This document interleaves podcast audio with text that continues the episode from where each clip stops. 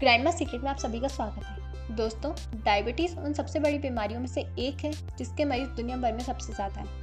आज हम आपको बताने जा रहे हैं डायबिटीज़ कंट्रोल करने वाली एक खास होम रेमेडी इस होम रेमेडी को बनाने के लिए आपको चाहिए बादाम, सौ पीस, काली मिर्च, सौ दाने, छोटी इलायची, सौ पीस मेथी दाना, दो चम्मच आंवले का पाउडर दो चम्मच काला चना भुना हुआ 250 ग्राम, नीम की पत्तियाँ का पाउडर दो चम्मच इन सभी सामग्रियों को मिक्सर या ब्लेंडर में डालें और अच्छे से पीस। लें बस आपका शुगर कंट्रोल करने वाला होममेड मिक्स तैयार है।